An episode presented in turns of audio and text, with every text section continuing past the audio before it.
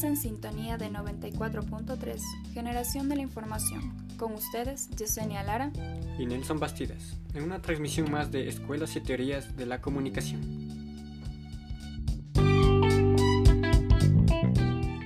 El día de hoy abordaremos el tema de la teoría del disenso. Para ello contamos con la presencia de dos expositores, Michael Ribadeneira y Jessica Calva, representantes de la prensa Tu Voz F M.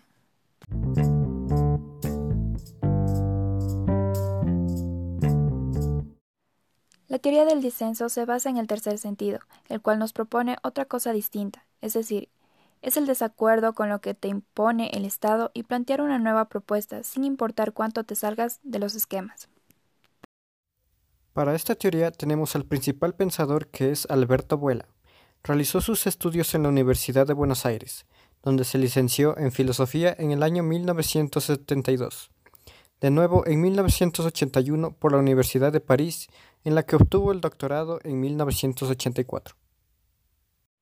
Buela ha sido capaz no solo de denunciar los artificios de las democracias occidentales, que bajo el engaño del diálogo, el consenso y la concordia están imponiendo a marchas forzadas, los dogmas del mundialismo, de la ideología de género y la tiranía de lo políticamente correcto, sino que ha sido capaz de elaborar una teoría capaz de contrarrestar el fatal consenso.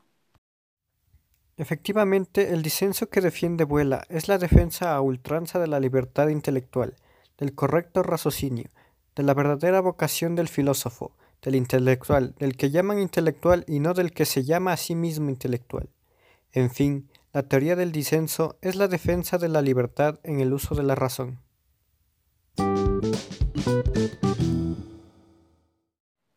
El disenso implica caracterizar la crisis de la representatividad política. ¿A qué se refiere esto? Que hay una imposición en el sistema capitalista que siempre nos imponen candidatos, nunca nos preguntan si acaso ese candidato es para nosotros alguien que nos represente.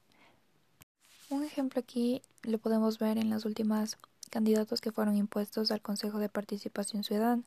Jamás nos consultaron, ni siquiera sabemos quiénes son. Por lo tanto, este país no tiene soberanía nacional, ni nuestro criterio es válido. Frente a esto, el disenso busca plantear una propuesta. Para esto, emplea su método que se basa en la realidad crítica, es decir, ver más allá de lo que nos muestra. La única alternativa que tenemos es organizarnos para poder difundir los criterios que necesitamos proponer.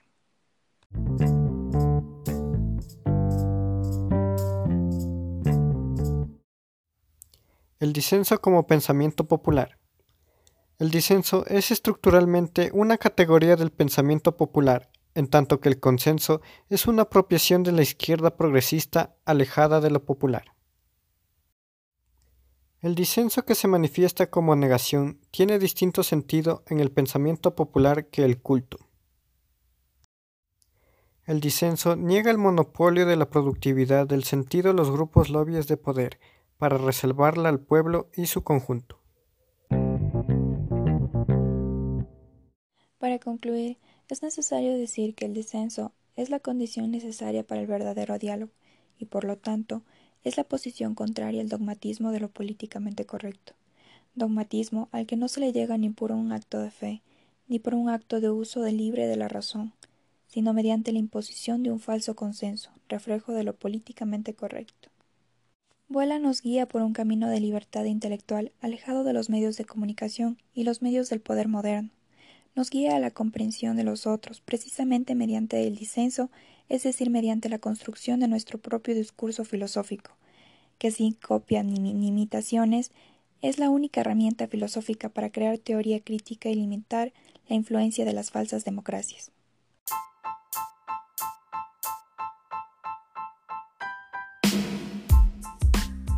Con esto concluimos nuestro programa de hoy. Esperamos que les haya gustado. Y nos veremos en una próxima ocasión. Esto, Esto fue Generación de la Información.